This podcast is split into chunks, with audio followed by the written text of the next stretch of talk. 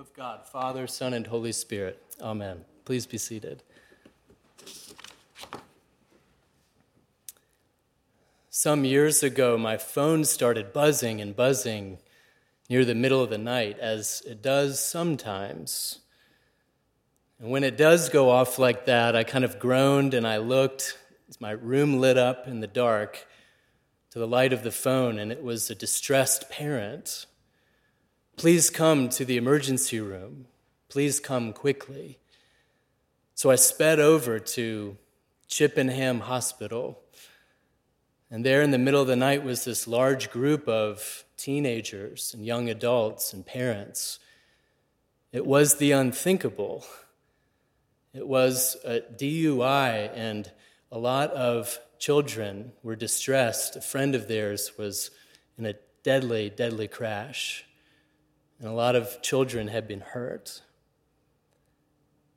The first response of folks after the tears and the fear, the anger, was to simply hold hands, to hold hands and to pray.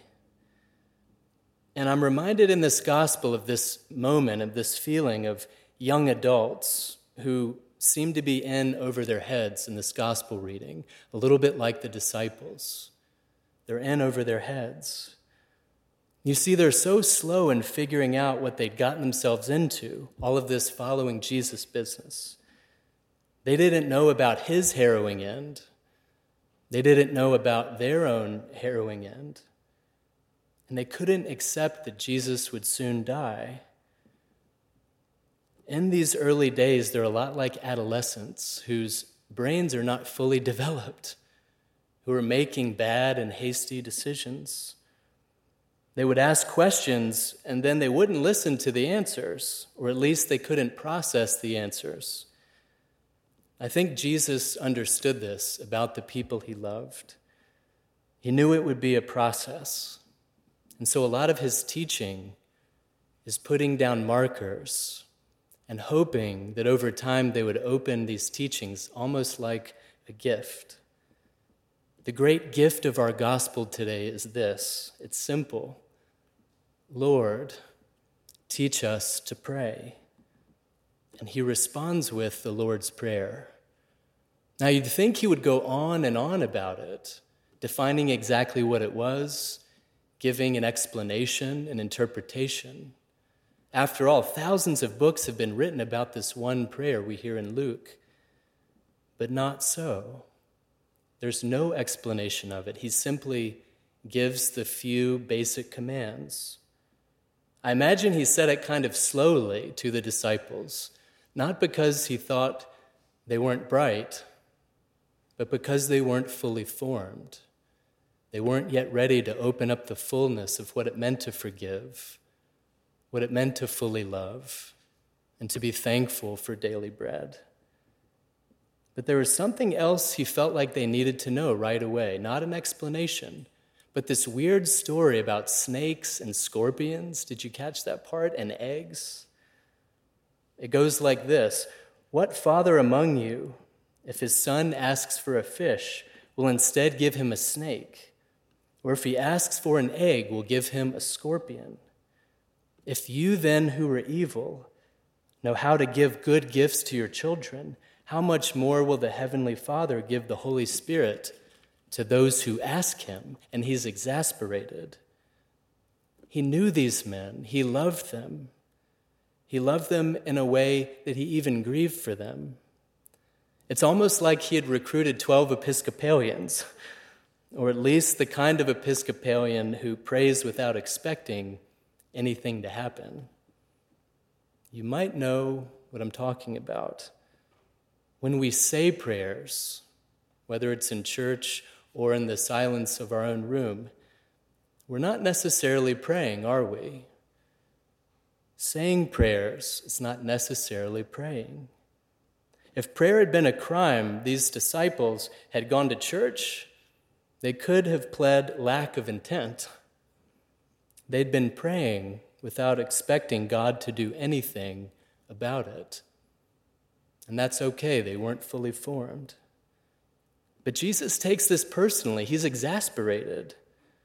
Because if we pray without expecting anything to happen, it could mean one of three things that we think that God can't hear us, that we think God is somehow powerless to help us and to love us, or we think that God can't be bothered to help us, that somehow God is deaf, or God is impotent or callous.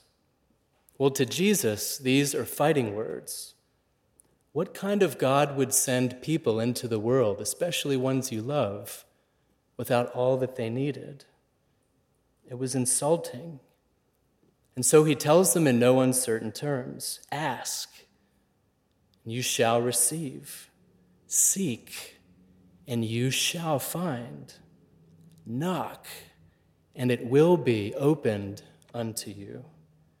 Not might, not maybe, not maybe on the first full moon after the vernal equinox. What father among you if his son asks for a fish, will instead give him a snake. What is it with a fish and a snake? Remember in the ancient world what the deep stood for and what water could mean chaos, danger, the home of the great unconscious life that we may be afraid of or not attending to, the home of the Leviathan. Under sea was the way of death that the ancient Didache used to talk about primordial and capricious. But fish are different. Fish, that ancient symbol of our faith, they were the one thing that had protection under the water. Not only could they breathe, ruach, the breath of life, but they could roam freely, and they had freedom and they had life. They were masters of grace and compassion. What father among you, if his son asks for a fish, will instead give him a snake? You see what he's saying to us? He's saying that no matter how bad life can be, or how, how bad it may seem right now, midnight in the ER, if you are drowning in some way, if deep down you feel panicked and out of control, if you're sinking and you feel like there's no way out, God isn't just there, but God loves you and can help you. God has the power if we have the expectation. And not only that, the openness in our heart center to know that we are one. I don't want to talk about the snake part, and you all know that I'm very afraid of snakes the scorpion and the egg for just a moment. Imagine a juxtaposition this different. An egg, which we know in Mary Magdalene's hand in a beautiful icon, means resurrection, means hope, means thinking forward into the future. And a scorpion, who, when it kills its prey, first injects a neurotoxin into it to paralyze it, and then watches it die slowly. Scorpions are nasty things. The scorpion, I think, means looking backwards, or it can mean that.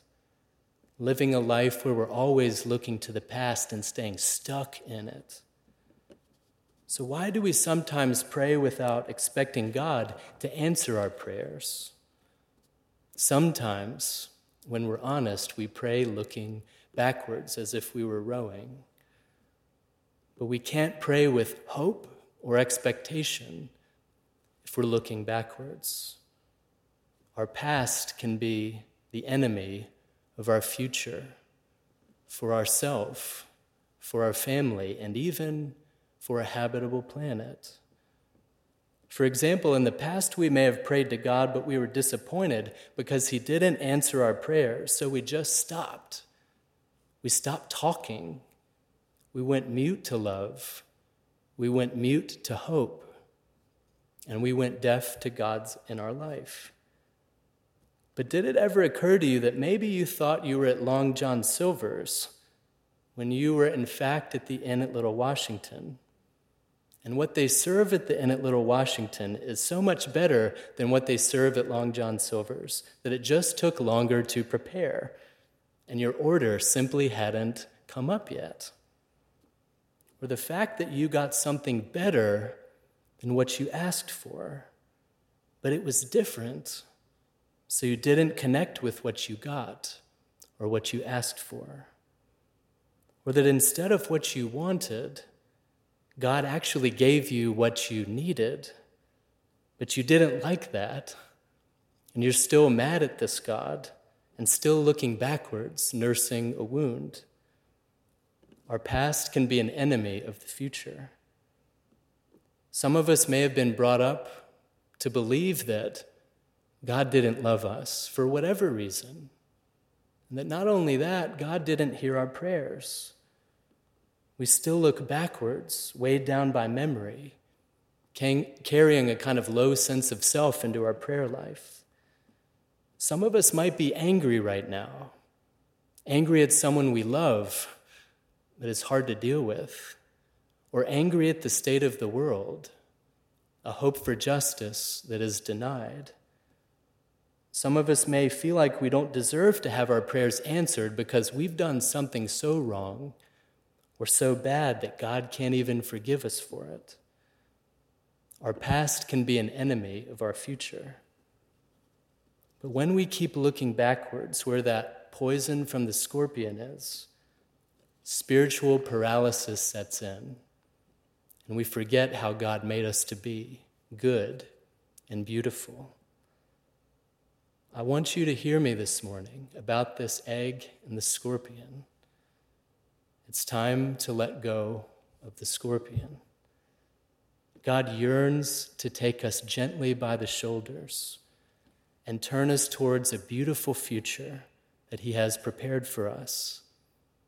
So let Him. If you need to forgive, He can give you the strength to forgive based in love and move forward if we really want to and if we ask. If we need to be forgiven, God can help us accept that He has forgiven us already and we don't need to feel guilty anymore. Only if we really want to, and only if we ask. We can't live in the past, it's actually over. If we look down, we realize that in the palm of our hands there's always an egg, an Easter hope that lies deeply within us. That's our true life. But the gospel starts in a dark place. God didn't first appear on a sunny beach or a cloudless day. He came to earth in the dark womb of his mother.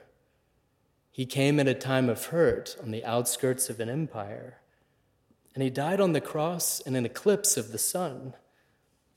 He defeated death in the dark before he was risen from the tomb. He appeared to Mary Magdalene in the dark and he appeared to terrified disciples in the dark of an upper room. Isn't it true that he comes to us when we're at our worst, at our lowest points? Not when our finances are perfect, or when our kids are doing perfectly, or when we're cancer free or pain free, or when everything is coming up roses for us. God comes to us at our point of need where we need Him and when we need Him. But He needs one thing from us today. He needs us to do just one thing ask, and it shall be given to you. Seek, and you shall find. Knock, and the door will be opened unto you. To me, to us, yes. Lord, teach us again to pray. Amen.